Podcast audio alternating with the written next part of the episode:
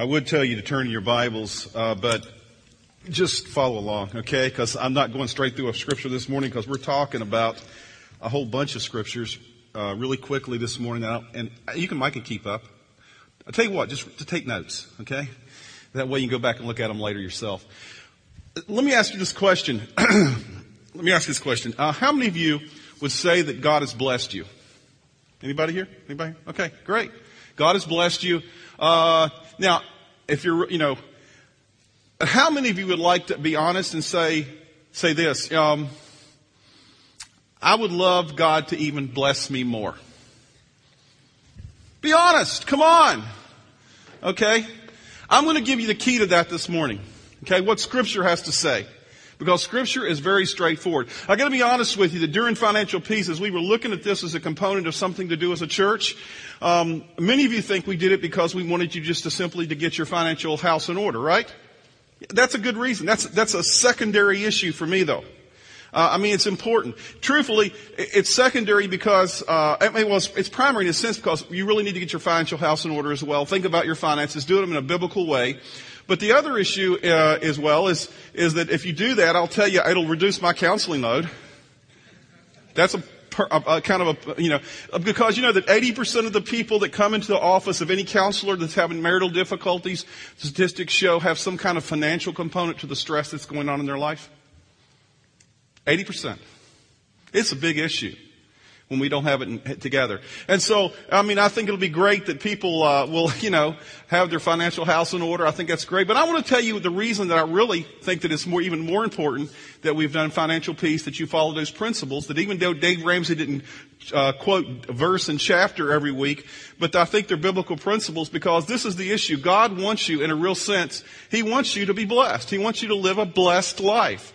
I want you to live a blessed life. I want you to understand that God wants you to live a blessed life, that He wants to have the blessings. But sometimes we equate blessings to the wrong things. You know what it says in scripture? It says this in Acts 20, 35. It is more blessed to give than to receive. It is more blessed to give than to receive. The, the challenge, many of us today think that being blessed means getting more. But God said if you really want to be blessed, and you raised your hands, that you want even more blessings, you know? You know, it's more blessed, if you want to be more blessed, equating just to that verse, but that's not the only verse we're going to look at, just to that verse, then in reality, the key to the blessed life, this is the next slide, the key to the blessed life is a heart of generosity.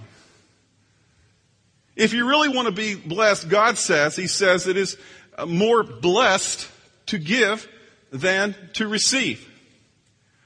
Uh, I love that there's a whole bunch of passages that go along with this. In Proverbs 11, it says this in verses 24 and 25. One man gives freely, yet gains even more. And you think that'd be the opposite. The more you give, you know, you give freely and you have less. But he says, one man gives freely, it gains even more. Another withholds unduly, but, become, but comes to poverty. It says, a generous man will prosper. He who refreshes others will himself be refreshed. I mean, it ties directly back into that Acts 20, 35 passage. It's more blessed to give than to receive. The person, it's not saying always about, well, if you give stuff away, you'll get more stuff back. That's the prosperity gospel, which I don't believe in. But the blessings that God in life is, is wider than that. I love that what it says in 2 Corinthians chapter 9 verses 6 through 8 and verse 11. It says, remember this, whoever sows sparingly will also reap sparingly and whoever sows generously will also reap generously. Any farmer will know this. If you put a few seeds in the ground, you can expect a small harvest.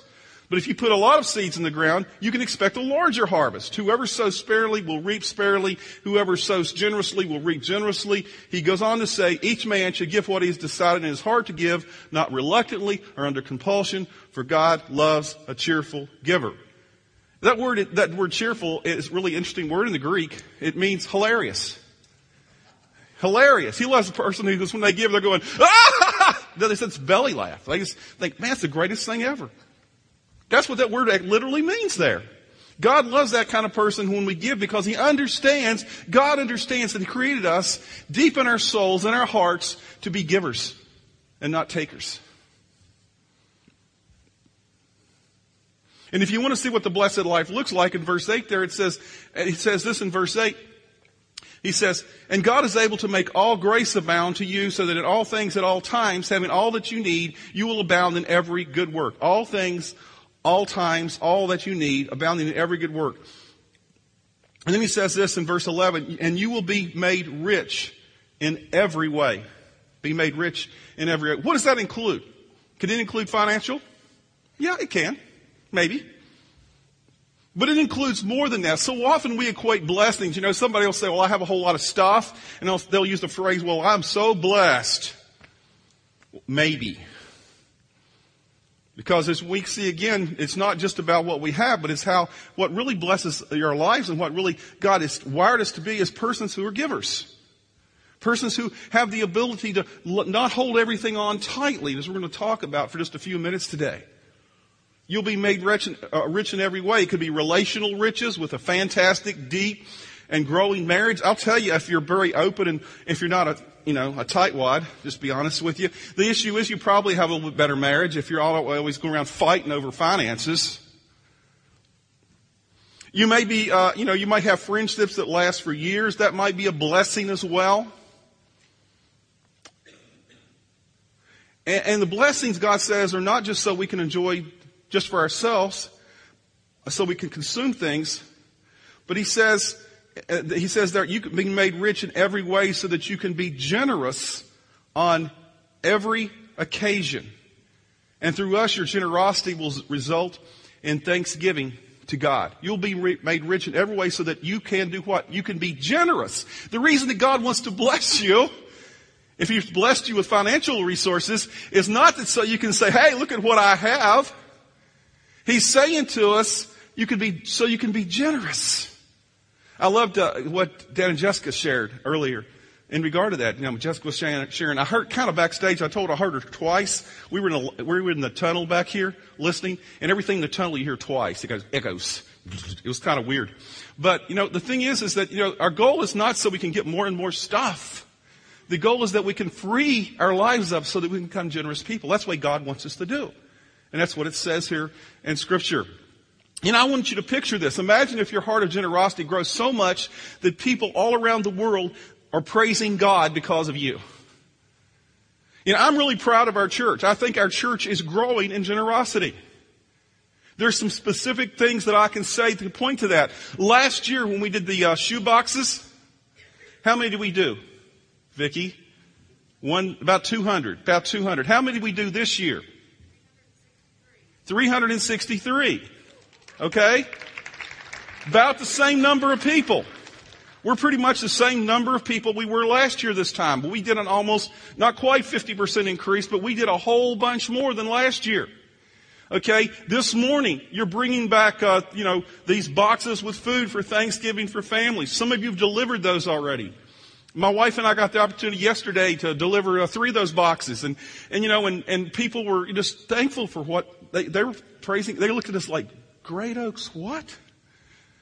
Like they couldn't connect the, why we were doing this. Uh, oh, we got your name from Head Start. Uh, oh, yeah, I remember filling out a form. That was about, it's kind of interesting. But the thing is, is today we'll, you know, this today and this week and tomorrow we'll, uh, about 50 of the boxes are coming back here. We'll have blessed uh, uh, close to 100 families in our community, in Tazewell County, Woodford County, who, who have real, I want to tell you, have real needs. After going to some of the houses yesterday. Real needs. And God, you know, I'm sure they're praising God because of us as well. It's something that goes on a lot, and it's because it goes on on a regular basis. Sometimes we don't think about it as much. Is something that started last year called the Snack Pack Ministry. Out in the lobby, you have a box out there and you go snack pack. Yeah, I remember that once in a while. What's that all? Well, let me tell you what snack pack is. And last year we started, uh, uh, Debbie Rowell, she and some other folks began to say, hey, we need to, to, reach out to schools and to communities. And we realized there's a lot of kids who are, who are in the poverty, they eat free lunch. And because of that, a lot of those kids on weekends don't have a lot of resources to eat. My wife was a school teacher for many, many years, and she said, I can tell you from, from fact that many times what happens is those kids come for lunch, for breakfast and lunch at school, and maybe little or nothing when they get home in the evenings. And then what happens is, and, and then on the weekends, what do you do? And the government actually kind of fills in some gaps in the summer. There's a summer program that happens. I found out. I didn't know about that. I asked the question. Uh, but the issue, what happens then? Does these kids just go hungry on weekends? And so uh, some folks said, hey, we can do something about it. So they started this thing where each, uh, once a month, they get together here, they collect a bunch of stuff, they put together these bags that have a bunch of uh, food that kids can put together themselves. Because a lot of times in single parent families, and the kids are there by themselves on the weekends, because the parent, the single parent is trying to work and make a go of it or whatever. And the issue is, is so they can take them home. So every Friday afternoon, these kids in their backpack get a bag with some stuff in it that they can take home and eat for the weekend. And it just magically appears in their bag. But the thing is, it takes an ongoing mission. Last year there was, 20, I think, 26, fam- 26 kids that were being helped basically in Metamora.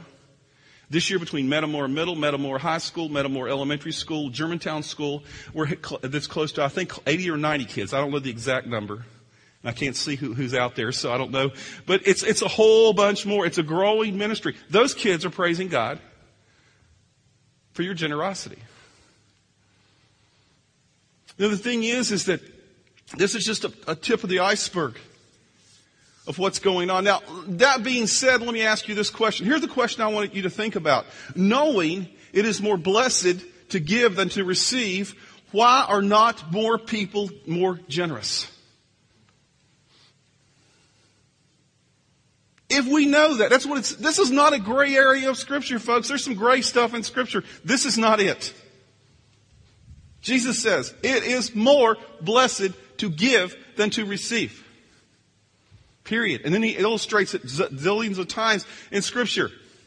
The reason I believe is because we have a, the wrong kind of mindset. And I want to share with you just in the next oh, five or ten minutes, just the two mindsets, and the one we don't want to have and the one we want to have in regard to what will change who we are. The first mindset I call a scarcity mindset. The scarcity mindset is people who simply say, and, and I'll use um, simply say this. They simply say, well, I never will have enough. It's, it's, it's, it's like, I just, you know, I gotta hold on to what I have. I'm never gonna have enough. And it's kind of illustrated over in the Old Testament, and the passage is kind of obscure, but it's called, there's a book actually in the Old Testament you probably have never read called Haggai. How many of you read Haggai before? Some of you have read that, okay. All 12 of you. Um,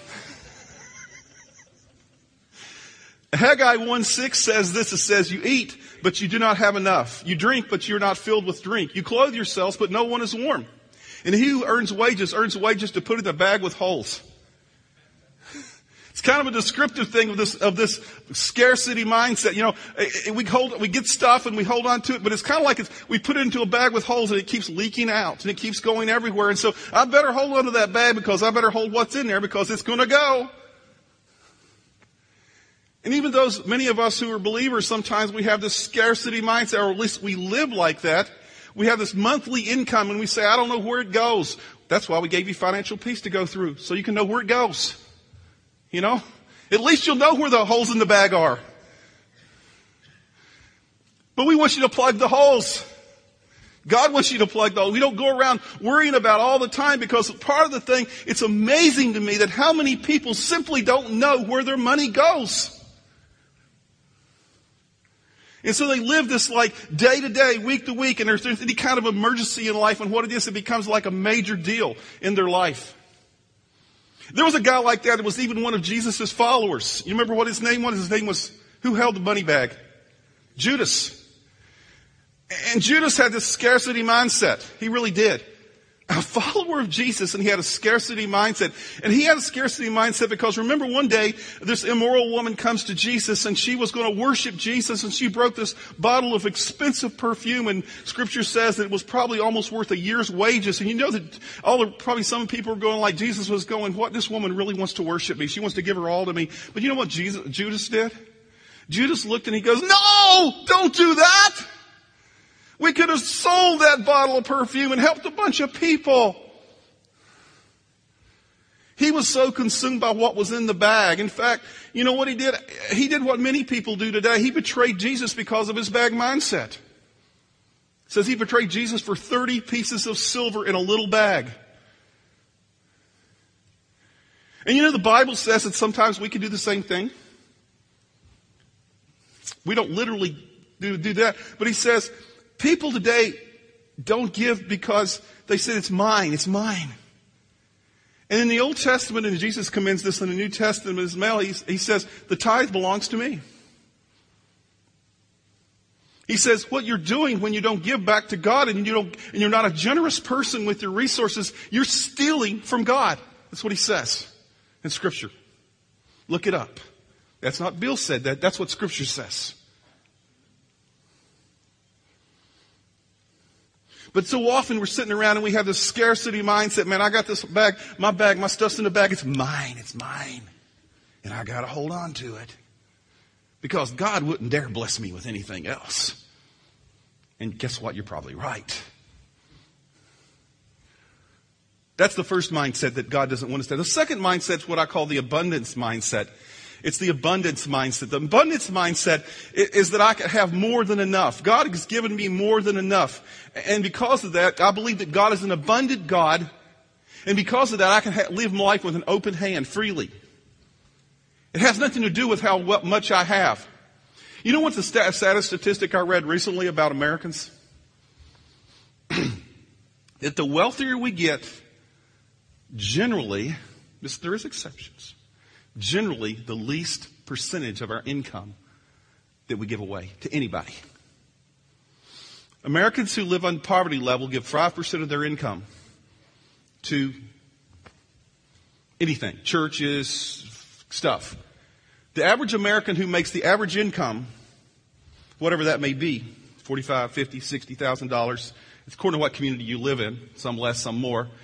The average American that lives in that gives 3.2% of their income toward charitable giving, any, not just churches, but anything. The person that makes over $250,000 a year, though, guess what they give? As a whole, 0.07% of their income.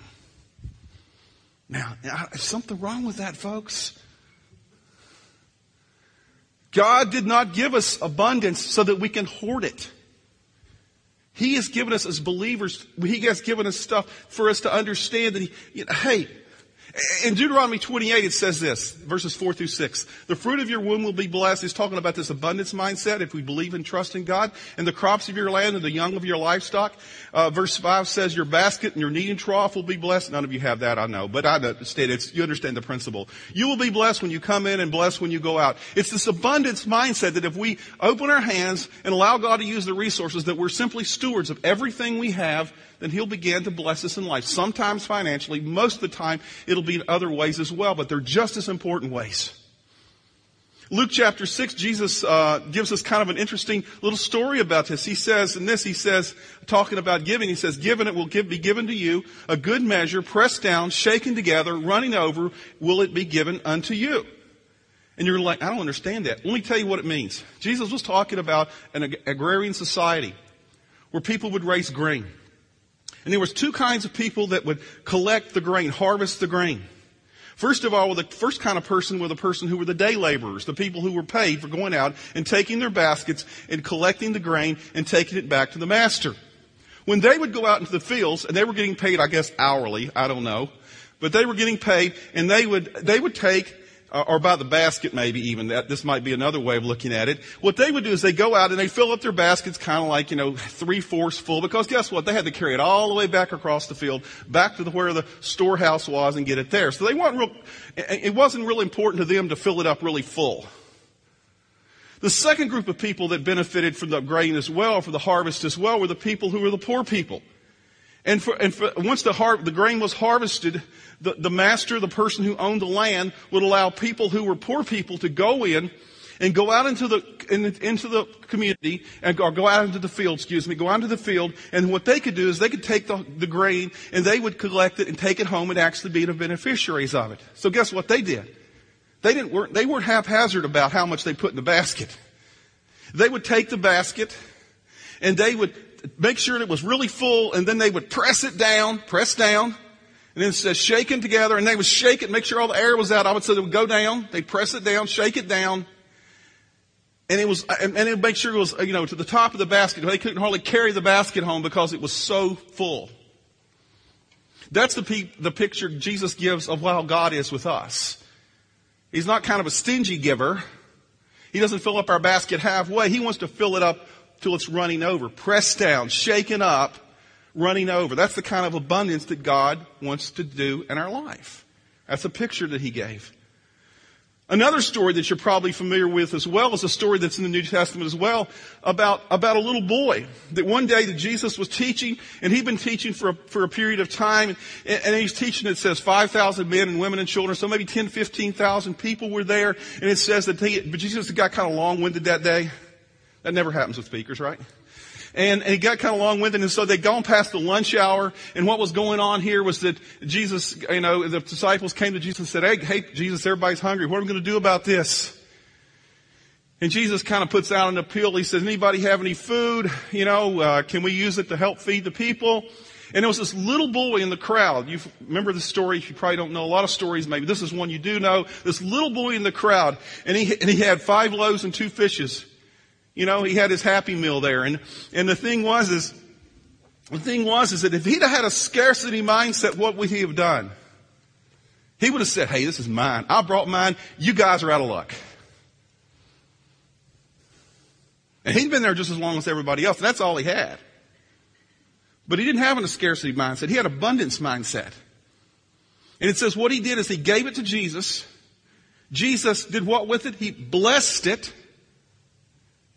And then he gave it out, and in a miraculous way, it fed all those people. And then it said when it was all over with, what happened? He had five loaves and two fishes. No! He had a bunch of baskets full. See, this is a picture once again of the abundance of God, the way that God wants to bless us. He wants to take that when we're generous and when we open our hands to, to Him and our hearts to Him, He wants to take in our lives and He wants to bless us more abundantly. But if we are simply the people who go around and hold on to it all the time, that bag and with the holes in it, you know, we will have that, yes, but then we'll, we'll lose some of that too because He's not going to bless us with more and more and more if all we do is be people who are stingy. So here's my prayer for every single one of you. I pray that God will stretch your faith out of the scarcity mindset into the abundance mindset that when you're faithful with the little, He will give you more blessings. And one day you're going to wake up and you go, you know, I got more than I can possibly use myself. And so what I want to do is I want to just, I just want to bless others with it. Not only do I want to give the tithe what God says I'm supposed to give to Him to start off with because He said the tithe is something we do to show we trust God. But I want to give beyond that. I want to, you know, when I hear of a need at somebody at work or I hear a need of somebody in the community, that I don't have to sit around and pray about it. I just got, you know, because I've managed my resources so well and I live my life with an open hand, that what it is is I can just write a check or do whatever I need to do to help meet that need. The question is, God wants to know how much can I bless you with? He wants to know that. Are you going to be a bag person? Scarcity mindset? Or are you going to be, are you going to be a person who never has enough? Are you going to be a person who is a, who's a basket? Who understands that God has given you a bunch and you, and you got more than you need. And you're almost more like a, instead of a basket, you're like a funnel. Comes in, it goes out. It comes in, it goes out. Let me share with you what I share with our church leadership back about two or three months ago when we had a leadership team meeting between our, our staff, our, um, our leadership team, and our and our admin council, which is the kind of the governing group of our church that kind of oversees things, the finances, the general direction of the church, and the day-to-day operations. I sit down with them. We were talking about future, and I shared this, and this is really my heart. I want you to understand this because I believe it's a biblical mindset.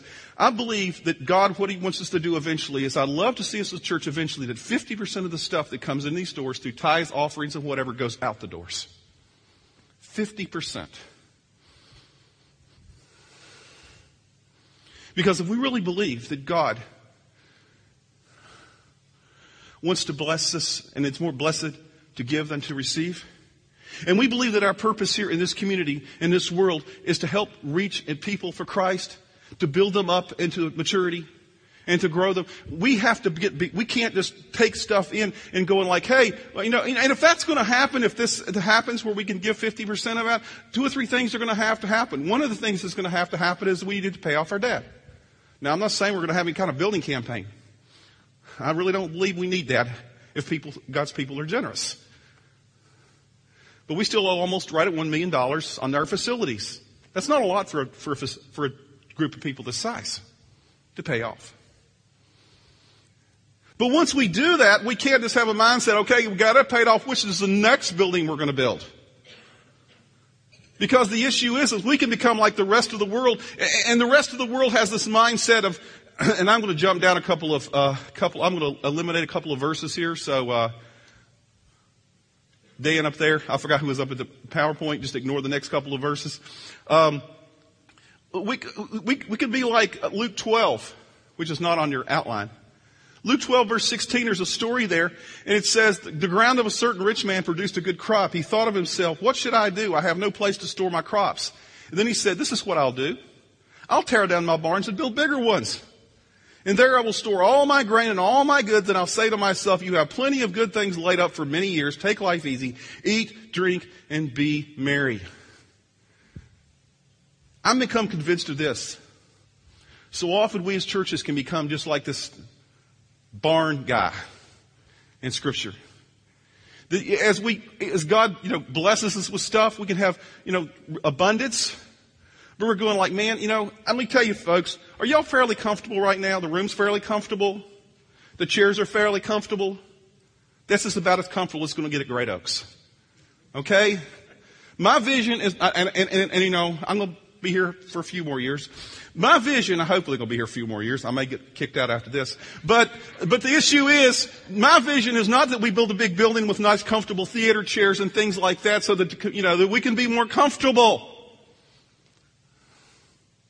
My vision is that we take the resources that God has blessed us with already and learn to use them in creative ways to, to, to, reach this community and then take the excess resources and dump them into the community, into the greater world. I mean, a couple of weeks ago, we shared about a vision for what God can do internationally. We're already, you know, intermixed with and meeting some needs through a group called the Basque. But that's not all God wants us to do. Locally, you know, I mean, I, am I'm, I'm grateful that God has opened some doors through the snack, weekend snack pack program, and He's doing some things there through some of the things we do with Head Start. But that's not all there is. There is needs that we as a group of people can begin to focus upon and meet if we'll just be unselfish. But sadly enough, so often we have this barn blessings with the bag mindset. This, we have a lot. And we think it's like this guy in scripture in Luke 12 that simply says, hey man, I got a bunch. Let's build a bigger barn. So we can store more stuff for me. You're going like, I don't have any barn. Yeah, you do. You got a barn where your car, if you got a garage, anybody got a garage here? You got a barn for your car. An inanimate object. Probably most of you got two and three car barns.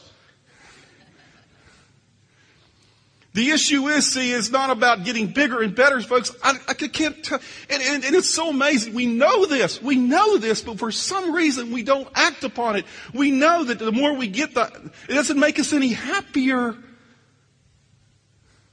It's just more to manage. But God hasn't called us to be that kind of persons. And as we conclude this, this, this stage of our, of our life here at Great Oaks, as we've gone through financial peace, I hope that the lesson we've learned, yeah, we can manage our resources better. But, Dave Ramsey said, kept saying through financial peace, irritate the fool out of me. He kept saying the same phrase over. Is it irritate the fool when somebody says something over and over and you're going like, okay, I know what you're going to say. What was the phrase he kept saying over and over and over and over and over and over every week? You can live like no one else, live like no one else. So, sometime later, you can live like no one else. And for some people, that can mean, well, you know, if I manage my resources well, I can be rich in the future. Rich. That's not what he was saying. If you came to the last session, he says, no. It's not about being rich. Yeah, it's about being good stewards of our resources. It's not about us. But he said basically it's about this coming to the point in our life when we can have open hands and open hearts. That money is not about us. That our resources are not about us. And so I think Dave Ramsey's partially right. Okay? You can live like no one else, so you can live like, but I don't think you have to wait till later. Because you can begin the process now of living your life with an open hand. It doesn't take 20, 30 years. If you just trust God, I mean, do the basic, do the smart things, you know, cut back on your lifestyle some, get some built in, you know, margin into your life, then give. Give. Because God says it's more blessed to give than to receive. And I know you want to be blessed because you raised your hand. Maybe you didn't know what you was raising your hand for.